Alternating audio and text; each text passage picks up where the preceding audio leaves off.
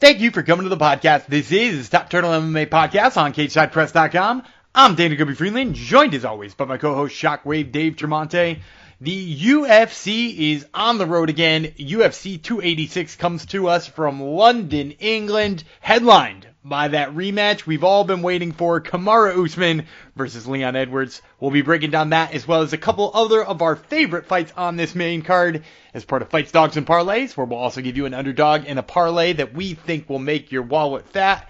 Plus, we've got the interviews you know and love. Kicking off the show this week is Sam Patterson, who's making his UFC debut in London. And later on in the show, we will be talking to Steven Peterson, who will be fighting in San Antonio next week. But before we get to any of that great content, we do have to let you know that this episode of the Top Turtle MMA podcast is brought to you by the Pikkit app.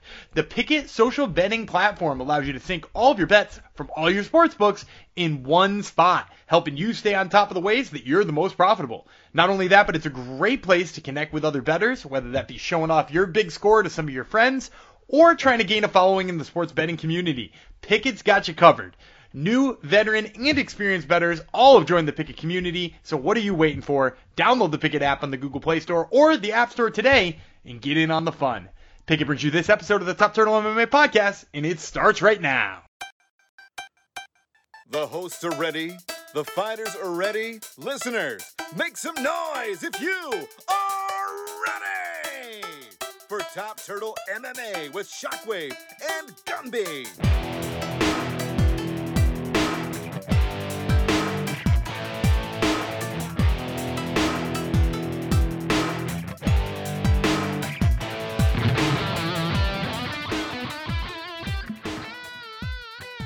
All right, and joining me today is Sam Patterson, who fights Yanal Ashmoff at UFC London. That fight is on March 18th. So, Sam, let's start right here. I, I want to start with the contender series. You get the call for the contender series. You pick up the rear naked choke over Venetia Sensi.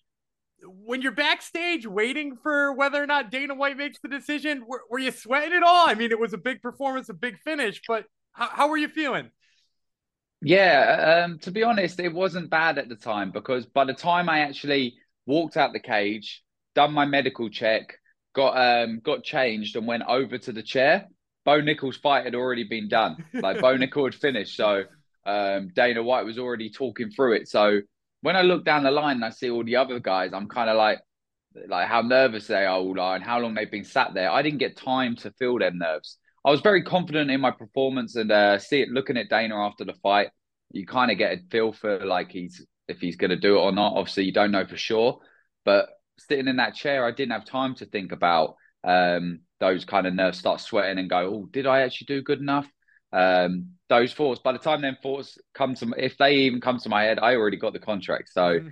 yeah, luckily I was. Uh, Bo Nickal's fight was so quick that um, he had already started announcing who gets their contracts, and I didn't get time to have them thoughts. Well, that that's great to hear. Now, I, I got to ask too, because you know, looking at your record, you're, you're a young guy relatively still, but you, you've been at this for like ten years at this point. What did it feel like to kind of make a lifelong goal a reality when you did get that call, even if you know you weren't so nervous? Yeah, no, like I said, it's all I've been like since I was 16. I've been competing since I was 16, and I've always said I'd get to the UFC. So it was literally like it was obviously a dream come true, but it wasn't like a I wasn't that shock factor like I like I weren't going to do it. Like I said over you see a lot of people say they're going to do something without actually backing it up. I've always said I'll get to the UFC and had that intention since a young age. So um, when it finally come, I kind of was like, I'm exactly where I'm meant to be. You know, like I um, obviously it's a dream come true. And once it all settles in after like a couple days, of my family, my friends, my missus all go in, you're in the UFC. It kind of settles in like, yeah, I am. But to be honest, this is exactly where I said I would be. And now the the next part is staying here, you know, like I want a career in the UFC. I had a 10 year career getting to the UFC. I want 10 years in the UFC. So um, that's that's where I'm at right now. I like it. And we're going to talk about that beginning to your UFC career in just a bit. But before I do, you know, you mentioned in there you've been competing in MMA since you were 16 as an amateur, which is, you know, an incredibly early time in your career to be doing that. It's com- incredibly young to be doing that. Did you always know you wanted to fight? How, how did you come to the sport of MMA so young? Yeah, like I think I've always been around. Like growing up, I grew up with uh, four brothers, and I used to we used to grow up watching fighting films. Like uh, we weren't watching cartoons and stuff. I used to watch kickboxer, Steven Seagal, like Van Damme movies with my dad and stuff. So I've always been around fight movies, and then obviously having brothers, you're trying to you're trying their moves on each other. Like that's how it goes. And then um, going along to a gym when I was at a young age, my mum really wanted to get the less the more time I was in a gym training, the less time I was probably on the streets causing trouble. Um, just being a kid, having fun, you know. So uh, my mum put me and my younger brothers um, into mixed martial arts, and I just started soaking up like a sponge. I was just picking up techniques very quickly. I fell in love with it, and I got obsessed. I literally got obsessed, and like I said, when I was 16, I had my first competition, and I never looked back. I just I I said it from that day, and my parents, my family, um, everyone around me could see that I had that drive. Like, not that a lot of people don't have drive, but they have drive, and then if something goes wrong, they go somewhere else. They got different things that I have only had one dream, and that's been the UFC and one focus, and I tunnel vision my whole life to this point. So, yeah, um, starting at such a young age blessed me to be where I am today because of the fact I started in MMA. I didn't start in a single discipline. I started in mixed martial arts, and I feel like you can see that in my style. Um, I'm good all across the board. I'm not just a striker. I'm not just a grappler. You know, you look at my finishes, uh, my professional finishes. I think I've got half and half, half submissions and half knockouts. I I'm not like um I don't favor anywhere in the game. I'm good everywhere. You know. Well, I was actually going to ask you that too. You know, like you're part of that like newer era of fighter who who does start in MMA, right? Like there's youth MMA now, which is you know crazy to think of if you were following the sport 20 years ago. In in like you said, it's an advantage. Have you ever felt the need to go, you know, like train more specifically, fo- focus on areas that you feel are weak, or have you felt that way that you're you're kind of well rounded all the way through your career? Um, no, I've been pretty all rounded my whole career. It's all I've known really is mixed martial arts. Like I believe there's great strikers out there, but striking for MMA is totally different to striking. Like, um, yes, you can sharpen up your hands in a boxing gym, but boxing's totally different to MMA. Like striking for MMA is different. Even even to the point where like jujitsu, like in the gi and stuff like that, jujitsu for MMA is different to just jujitsu. So I've always been around an MMA gym or always added my turn, like mixed martial arts turn on a technique. Like obviously, I train single disciplines. I train striking. I play, train um, jiu-jitsu on its own, catch wrestling, wrestling. Um, I do all the individual disciplines, but as I'm doing them, I'm always like I've got a very MMA mindset and how I can incorporate them into my mixed martial arts game, and not just like a, a single discipline mindset. Because yeah, I'm not doing boxing. I'm not kickboxing. I'm I'm a mixed martial artist, and I pride myself on being a mixed martial artist. I dig that. I dig that. Now let's talk about this upcoming fight because this is obvious why why people are super excited. It's your chance to make your UFC debut, and not only are you getting your chance to make your D- UFC debut here, but you're getting to do so in London, in England. Uh, when they decided to bring a card to England, you find out you're on it what are the emotions like that you get to do it, you know, at home essentially? Yeah, it was amazing when I found out. Um, it, it was inevitable, really. It was going to happen. Um, I said at the last, I went to the last London card in July, and I put a post out saying the next time they come here, I'll be on the card, and I wasn't wrong. Um, I would have liked one in between, if I'm totally honest. I'm quite active, like I'm always training. Um, so from September, I would have liked to get one more fight before the end of the year. It just didn't come about. It didn't happen. Um, so I've been in the gym nonstop since my last fight, and I've been leveling up my skill set. So when they uh, offered the opportunity of the London card, like they were talking about going into next year, you know the London card's always around the March time. It made sense. They offered me that date, and yeah, what a blessing! To, after four years of fighting abroad and all around the world, to come home and fight in front of a home crowd for the biggest organization in the world this is just like another another chapter in my book you know like i would love to write a book when i retire and just go through all these chapters and it's um they're like little bucket list dreams you know they're little dreams. And like headlining headlining in your hometown is always a dream like things like that. So yeah to have my debut for the biggest organization in the world in my hometown it's actually going to feel weird. It's actually going to feel more weird because i've been used to being in um other people's countries' backyards and countries and being booed walking to the cage and stuff like that. So it's it'll be a pleasant, um, very pleasant and happy moment, which I am ready to embrace walking out in front of like a home crowd, and I'm going to take in every single second of it. Ah, that's great to hear. Now, I wanted to ask you about something you said there before about wanting to be a little bit more active because I've actually heard that from a lot of guys off that season of the contender series who have wanted fights more often, fights right after their contender series fight and stuff like that. What has it been like for you to spend that? Because it's going to be going pretty close to half a year. What has it been like for you in the gym w- without really a date scheduled for for a pretty long time? Yeah, it's like to be honest, I think everyone on the contender series, once you get the contract, that's it. You're hungry. Yeah, yeah, you've you're a hungry lion, just want to get in there and prove yourself. You know, everyone wants to get their debut. So, um, but at the same time, they have a plan. And I was fighting in September. The rest of the year was already booked up. Like the UFC, unless you take a last minute fight, which ain't really my style. Um, I like to prepare correctly, do everything correctly. So a last minute fight isn't my kind of style. Um, so yeah, and looking at it, most of the guys that fought on the same card as me have fought around this time. Um, I know Jack just fought in his hometown. Uh, he was on the same contenders. Bo Nickal just fought the weekend, so they didn't get quick turnarounds either. Um, and it doesn't matter. It's not like I'm on a beach or being a bum. You know what I mean? I'm in the gym improving my skills. So the longer they give me between, the higher the level I am between fights. You know what I mean? So I'm I'm leveling up my game every single day.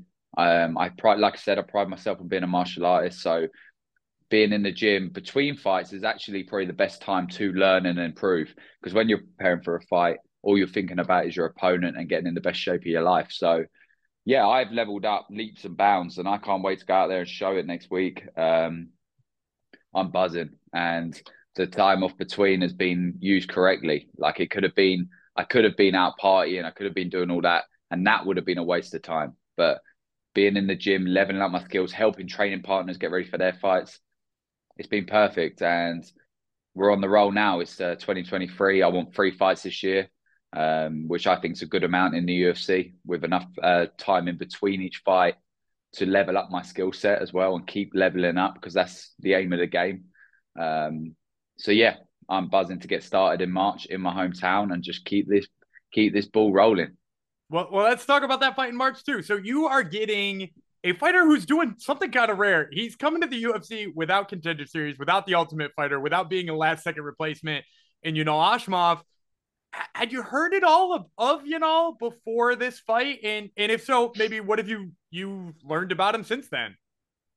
No, I didn't know who he was before the fight. Um, as he probably didn't know who I was. You know, um, I think at this level now, it's very rare you're going to know unless you start breaking into like well-known fighters or top 15 you're not going to know who comes across. It's just going to be another fighter. But um, yeah, he's he's um, a gamed opponent. He's undefeated. He's tough. His last fight was on the PFL. He didn't obviously carry on that career down that path. It's his first his first fight in the UFC. Maybe he's got a good manager. I don't know. Um, yeah, unfortunately, he's coming up against me, and yeah, it ain't a good idea. Yeah, it ain't coming. It ain't good for him. I tell you, I'm in the best shape of my life. I am prepared. I am sharp. I am focused. You know, I am ready to go out there and do what I do. Well, and I usually like to end these with a prediction. So tell me what you do when you get in there on March 18th. How's this one end? It ends within the 15 minutes. I find the finish within 15 minutes. I am, like I said, I am in the best shape of my life. I'm prepared. I'm focused. And I, I never predict what I'm going to get. I kind of go in there, adapt to what I, uh, what's in front of me, and find the finish. But I can guarantee it's over within 15 minutes. All right, well, you heard it here first, folks. This has been Sam Patterson who fights Yanal Ashmov at UFC London. Once again, that fight March 18th. Sam, thank you so much for the time, man. I really appreciate it. Thank you very much, man. I appreciate it. Tune in. It's going to be fun. Well, we hope you enjoyed that interview with Sam Patterson. I once again am Daniel Gumby Freeland, joined now by my co-host Shockwave Dave Tremonte. Dave, while this is an exciting pay per view this weekend, I gotta start by talking about the machine. 49 takedown attempt, Marab Merab Dvalishvili. He picks up a one sided win over Petr Yan that both of us did not see coming. Here's my question for you. he's not going to fight Aljamain Sterling. He's made it pretty clear he's not going to fight Aljamain Sterling. Would you pick him to beat Aljamain Sterling? Uh, you know, I do have to say, you know, I did bring up last week, if I could pat myself on the back, his output of takedowns is something we've never seen before. And sure, you could certainly bounce the ping pong, ping pong ball back at me and say, well, yeah, he's also failing at a lot of takedowns. So maybe takedown attempts isn't like the greatest at go by. But to me, he becomes like this puzzle for people, much like kind of like early Wonder Boy in a way, but like the grappling equivalent, that he might just throw so many takedowns at you and mix them in so well, he becomes like a, a, a tough puzzle to solve, like a jigsaw puzzle. So my point being, I I think I pick Aljo straight up against him, but you just never know how someone's going to react to that amount of fucking grappling pressure. Pardon my French. That all being said, I respect the heck out of him not wanting to fight a training partner. And of course, Uncle Dana had to make it about like, well, you know, he's shooting himself in the foot and this doesn't turn out well for people when they, you know, turn me down. To me, just from like a marketing standpoint, which let's face it, the UFC is a marketing machine. I would be playing up the fact that he's so loyal. And, you know, I think it's kind of cool actually that they're not going to fight. So Bottom line, I don't necessarily know who I lean towards in that fight. I guess I lean towards Aljo, but it wouldn't shock me for Dvalishvili to, you know, upset him. But at the same time, we're never going to see it, and I respect that. You know what I mean? Yeah, absolutely. And I'm with you there. I, I think Aljamain Sterling's craftiness in his jiu-jitsu just like eventually puts Dvalishvili in a bad spot. That that's kind of my my instinct in breaking that down. But you know, I heard Kurt Chase Patrick say it the other day. He he called what Merab Dvalishvili uses weaponized cardio. Uh, and, and it, it seems like he doesn't need more skill to beat you, uh, which is just crazy. So, um, yeah, like to your point, I, I don't think I can definitively pick one of them. But I will say this: I also don't think it's the worst thing in the world that they won't fight right now because there's some shaking out in this division to do. Aljamain Sterling's got to fight Henry Cejudo. Um, you know, Sean O'Malley's supposed to be next in line. He's already got a couple of fights lined up. Let Merab go fight the winner of Corey Sandhagen, Marlon Vera after that one happens. And if look, if Aljo cleans out the division with those two, and Merab picks up another win and helps clean out the division, well then we see Aljamain Sterling at 145 pounds. Volk gets a fresh new challenger up there, and Merab just takes the belt when nobody's looking. So I, I don't think it's that big of a problem. I think Dana's probably making more out of it than he needs to. I actually love that idea where if Aljo defends two more times, and you know me, I'm not a huge fan of guys, you know, coming out, but once they more or less clean out their division, I would love, I think Aljo, you know, he's a lankier, kind of taller 135er. I'd very much like to see him at 145 and I also have to say, I think it's really interesting, you know, as I was watching that fight unfold on Saturday night, and I'm looking at Serra Longo in that corner, and I'm like, you know, Petr Yan is a bad, bad man, and the Serra Longo team is now, I guess, what two and one against him, and it was just really cool. Three and zero. You're forgetting the DQ. It's three and zero. Oh, yeah, I, I'm sorry. I I actually count the first one for Petr Yan because I thought he was winning that fight until the DQ. But yeah, I. uh it's just it's interesting to see sometimes when you know you can lay out these game plans because I to me like Petr Yan I I still almost think is like a more talented MMA fighter in a lot of ways, especially when it comes to striking than Dvalishvili. But you know, I just I think the game plans have been really good against him from that team. 100% agree. And I will just, I also want to just throw a little credit in there with Serra Longo because it was both Serra and Longo in the corner. But he also had Aljamain Sterling and John Wood from Syndicate MMA. This dude is mixing and matching some corners in there too from a couple of different gyms, and I think that's why we're seeing improvement in his striking too, because I think John Wood's kind of the uh, the guru when it comes to that. But yeah, um, totally agree with you. Think he's less skilled than Petr Yan, and, and he's gonna keep winning fights like that anyway. well, you talk about a guru. We're a couple of gurus when it comes to picking our fights laying out some dogs we like, and maybe even a parlay to play. And guess what? We have a nice little segment for all that, and we call it Fights, Dogs, and Parlays. And we're going to be doing that right now for UFC uh, 286, which takes place in London, which is great for us East Coasters because it's actually at a time when, you know, we're not dead asleep in the middle of the night. So I'm very excited for this edition of Fights, Dogs, and Parlays. Let's break down some of these fights. But Gumby, before we do, does anyone sponsor this edition of Fights, Dogs, and Parlays? Absolutely. Fights Dogs and Parlays brought to you by Marune Social. M-A-R-U-N-E. Marune Social is the one and only social media app for the martial arts enthusiast. Whether you do kickboxing, judo, sambo, jiu-jitsu, or any other martial art, you can use Marune Social to log your training sessions, tag your training partners, log competitions, weigh-ins, and so much more. Ditch that dirty jiu-jitsu journal and get yourself Maroon Social wherever it is you download apps. All right. Well, let's go to the main event thank you, Marune Social, for uh, bringing us this edition of Fights, Dogs, and Parlays. The main event is a rematch for the 170 pound strap. Uh, it's Kamaru Usman, the former champion, challenging for the title against Leon Edwards. But guess what? Edwards, the champion, is the dog. He's a plus 195, almost a two to one.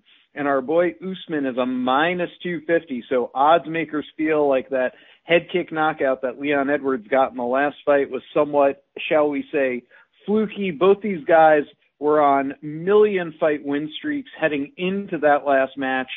Usman tasted his first loss in professional MMA in uh it was a second loss total, but the first loss he's had since 2013. He was a 1 0 fighter who lost via rear naked choke at CFA 11 back in May of 2013. He then goes and reels off 19 wins in a row until Leon Edwards head kick knocks him out with about 30 seconds left in that match. Leon Edwards, of course, was also on a very long win streak uh, with a no contest thrown in there against Belal Muhammad, but he was the dog in the last fight. He won it and now he's the dog again. Who you got? I'm gonna go with Kamaru Usman. I, I know that it, it feels wrong for him to be this big of a favorite, especially after just losing. But look, I've said it time and time again. He was winning that fight. There was really no reason for him to.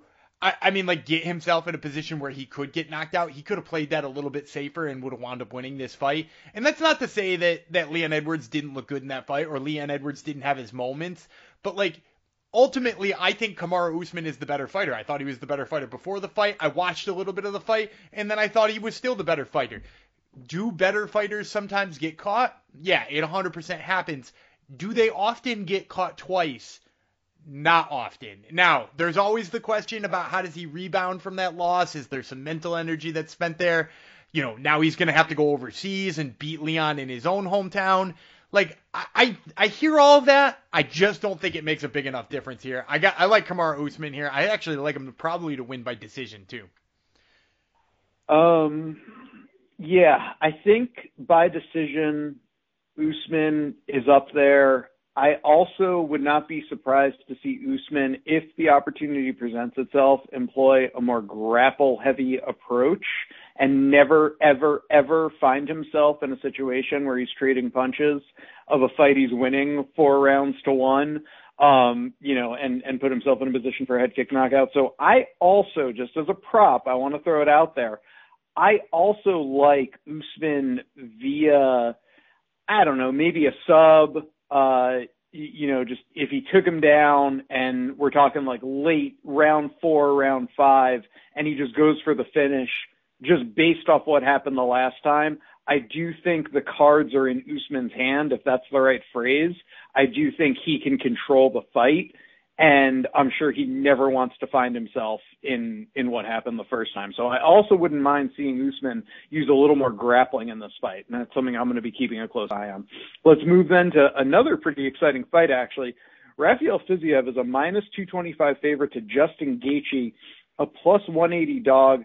Fiziev has been nothing short of impressive since debuting in the UFC. He debuted on a loss and then reeled off six wins in a row. He's coming off two big KOs over Brad Riddell and Rafael Dos Anjos. Justin Gaethje, always a fun fight, maybe not the most strategic or, you know, smartest fighter around. He came into the UFC and just had banger after banger with Eddie Alvarez, Dustin Poirier, but he lost those two fights. Then he reeled off four wins in a row and went against the beast, Khabib Nurmagomedov, in a title fight, Khabib's last fight ever. He got brutalized in that fight, came back, beat Michael Chandler via unanimous decision, and then fought for Charles uh, fought Charles Oliveira, Charlie Olives, for that lightweight championship again, and got rear naked choked in the first round. So 0 and 2 in title fights you just never know with Gaethje. I, I think he is what he is. The book is pretty much out on him, and now we have the surging prospect in Fiziev. So I certainly think Fiziev should be the favorite. Minus 225 is a very strong favorite, though. Who you got? I actually don't even hate that number. I, I think Fiziev is a nightmare matchup for somebody like Justin Gaethje. Justin Gaethje, a guy who likes to go out on his shield, doesn't mind getting hit. He's going to be in there with a defensive wizard in Rafael Fiziev. Like, I love the way that Fiziev mixes together his aggression, but also the way that he safely moves out of range to stay away from fighters. He's also got incredible knockout power, and we've seen time and time again with Gaethje. I mean, like, look at the fights this man has lost TKO to Eddie Alvarez, KO to Dustin Poirier, basically a KO to Charles Oliveira who had him stunned and then jumped on his back. Like, this is a guy who we love because he goes out on his shield, but the dude's been going out on his shield. You know what I mean? He's not been carrying it when he walks out of the cage anymore. And I think Fiziev just has that next level power. I think the fact that his defense is going to hold up against a guy like Gaethje who's trying to draw him into a brawl, I, I just I, I couldn't love Fiziev in this spot any more than I already do. Yeah, I definitely like him to win as well. Uh, Marvin Vettori, uh, former title challenger at 185, is a minus 270 favorite to Roman Dolidze, a plus 240 dog. Roman, our boy, another Georgian fighter. We talked about this a few years ago when we were doing a combat countdown on our show, and we said that Georgia was a country to watch as far as, you know, could have a next title challenger, could have a next champion in the UFC, and there have been just an army of guys coming from Georgia, the country, not the state people, uh, and, you know, our boy Roman is on a four fight win streak in the UFC right now, coming off of big KOs, three KOs in a row over Kyle Daukaus, Phil Hawes, and Jack Hermansson. But Vettori, the former title challenger, is the favorite here. He's coming off a loss to Robert Whitaker, the former champion. He had beat Paulo Costa before that, lost to Adesanya for the belt before that. He had a nice win streak before fighting Adesanya for the belt. He's really only lost to the very tippy top of the division as Vettori, losing to Adesanya and Whitaker, champion, former champions. So, you know, he only loses to the very best. Who you got? I, am going to go with Roman Dolidze here. I, I think here's the thing. I, I know Marvin Vettori is going to have a wrestling advantage, and Marvin Vettori is going to come at Roman Dolidze and try to exploit the fact that Dolidze has had some holes in his takedown defense before. But the difference here for me is that Dolidze has got very high level jiu-jitsu. We've seen him hit sweeps and, and all kinds of submission attempts off of his back and to counter good wrestlers. In addition to that, I think he's 20 times more dangerous on the feet. Do I think he might wind up in bad positions in this fight? Undoubtedly, but at a price like 240, I don't know how you go ahead and bet Marvin Vettori instead of Roman Dolidze here. Our dog of the week is Jai Herbert, a plus 135. Yeah, so I love Jai Herbert. I, I will say this, uh, you know, this is one of those fights where I think Jai Herbert is getting a bad rap based on his early time in the UFC because if you go back way, way back to when he first came into the UFC, he kind of disappointed. He got knocked out by Francisco Trinaldo. He got submitted by Renato Moicano. And then he won two out of three. He knocked out Khama Worthy. He beat Kyle Nelson. And he lost to Ilia Topuria, which, like, is there any shame in losing to Ilia Topuria? Hell no. That dude is an absolute animal. But what we've seen out of him in those last three fights is he's using his length more. He's getting it done with his hands. And Ludovic Klein is a guy who, you know, like, don't get me wrong, is going to want to stand in front of him and trade, but has been less dangerous with his knockout power in the UFC. He doesn't have a finish in his last four fights. So I actually Jai Herbert going in there and mixing it up with him might be the one to score the knockout here. And at plus 140, I like it. Well, I'll tell you what I like. It's our parlay to play. It's uh, Fiziev, the aforementioned, at minus 225, and Casey O'Neill at minus 185. Break it down. Yeah, so if you put these together, it comes out to just over plus 130, uh, which I really like here. Fiziev, I already outlined why I love him. I think his defense holds up. I think he deals with the aggression of Gaethje really easily. Casey O'Neill, meanwhile, she's a hot prospect, and I know some people are worried about the knee injury. I actually think that that's why the price winds up so low here. But the fact of the matter is, she's got great output, incredible grappling. Her back takes are great, and Jennifer Maia is not really the type of fighter who is going to, uh, you know, who's going to out technique you, who's going to outwork you. She might try to physically, you know, get in your face and physically put you up against the cage and make it messy. But we saw that fail against Manon Fiorot, and I think Casey O'Neill's got a lot of the same things going for as Manon Fiorot, only with a little bit more of a grapple-heavy approach. So I like those two paired together to get us a little bit of plus money here.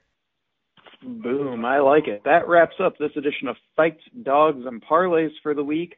But Gumby, we are having fun here. We're having a party. Let's keep it rocking. What should we do now?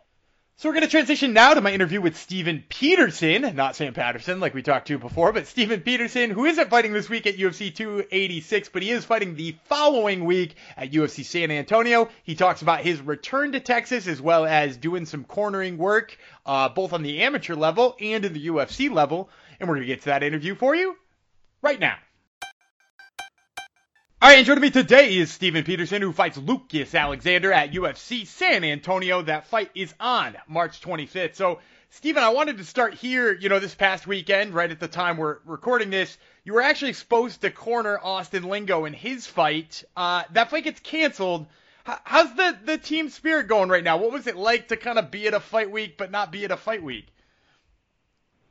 Uh, it was different, man. Uh, you know, his uh, his opponent missed weight by nine pounds, so that was kind of disappointing, and uh, the the fight just couldn't go on. So looks like we're gonna uh, get Lingo rescheduled, and hopefully he'll fight on the same night as me in uh, San Antonio. Well, and I was gonna ask that too. Like, I, I assume he wants the real quick turnaround, right? Like he's already in camp shape and all that kind of stuff. Yeah, he's ready to go, so might as well just put us on the same card so we can rally together. I dig that. I dig that. Now, was it possible for you guys to like stay for the fights? Did you guys get to sit and watch them all? What, was it sort of like, or did you just hightail home? I I went straight home, man. Uh, I got my fight, and uh, you know, if I wasn't there to work, then I need to be home working. Well, I like that mentality. I like that mentality. Now, let, us talk a little bit about your preparation for this fight. Uh, and, and you're fighting a newer guy in Lucas Alexander, but before we talk about him, I want to talk about where you're fighting because I, I know after the Alex Caceres fight, you said you were going to try to stay away from that Texas commission that's been pretty terrible in the past. W- what sort of allowed you or made you decide to to come back to Texas?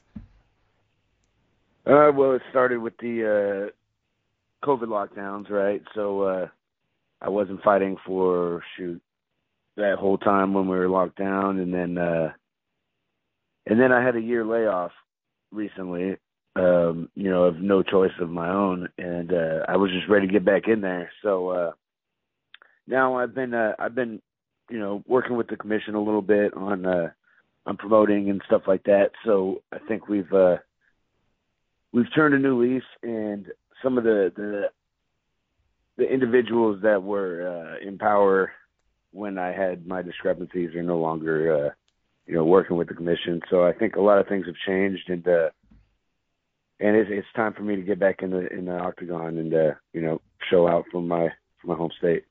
I love it. Now you you mentioned in there a year off and it, it not really being your choice. It, has it been injuries, just not getting fight offers, stuff falling through, a little bit of everything? Yeah, I just didn't get a fight offer. I was just sitting on the shelf for the past year, kind of waiting. So, um, yeah, you, you put me on the shelf for a year, and I'll I'll take whatever you give me. and, and, like you said, you you've been busy a little bit over that time, right? I, I saw you started a new fight promotion. What what sort of led you down the path of promotion? Was it that that long layoff? Yeah, I got I got to be active, you know. So uh, I'm coaching and uh, running my own business as well. So in the meantime, I just uh, yeah, I like to do something. Uh, I like to create things and and, and build uh you know build things from scratch. So if I'm not in fight camp, I got I got to be doing something building. I like that. I like that. Now, now you mentioned the coaching too, and I know you do a lot of coaching with Fortis MMA and, and beside Sayif Saud and working in the, with you know obviously cornering the fighters. Is it a lot of just being the assistant coach to Sayif? Is it is it a lot of you know sort of cornering other guys on the regional scene? What what's your coaching schedule kind of look like? Um, it's more building the amateur program.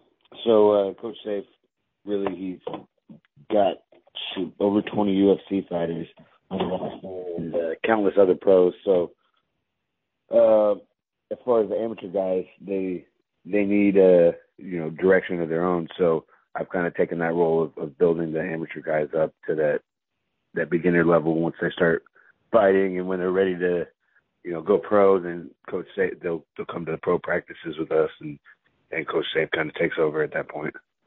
That's awesome. And and out of curiosity, is that something that, that you had always wanted to do? Had you always wanted to coach, or is it something just being the you know one of the veterans you kind of like fell into one of those roles? Yeah, I think it's one of those things I just fell into. Uh, yeah, I enjoy teaching and coaching, but uh, it's definitely not not something I planned on doing my with my career. It's just uh, you know one of those roles where you fall into, and it's kind of a duty. Well, I like it. Now let, us get to talking about the thing that you did plan on doing, and that's fight. And you got a guy as an opponent here in Lucas Alexander, who's a little bit of a newcomer, and you've been fighting guys, you know, similar experience levels as you, Alex Caceres, Julian Erosa, you know, like guys who've been around the block like you have. H- had you heard of Lucas Alexander, or was this a, a completely new name to you when they came to you with his name? Yeah, I have never heard of Lucas Alexander until before this, and uh once they matched us up, I jumped on the opportunity. You know, I, I like to take the the first opportunity I get. I, I never say no to a fight. Um, Lucas has uh, little experience, but he's uh, he's scrappy. You know, he's he's got he's he's got like uh, he's dangerous.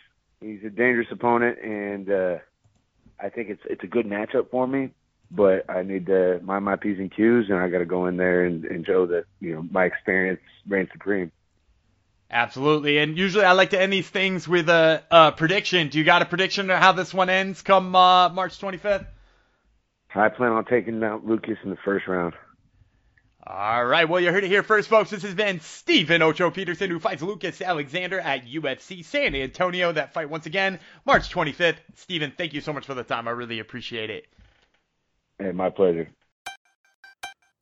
And that's going to do it for another episode of the Top Turtle MMA podcast. We want to thank you, the fans, for tuning in each and every week. We would not have a show without you guys. We also want to thank our sponsors, Marune Social and Pikkit. And remember, you can check us out on social media at Top Turtle MMA in both of those locations, uh, Twitter and Instagram, that is. Uh, until next week, I'm Daniel Gibby Freeland. He's Shockwave Dave Tremonte, and we will catch you then.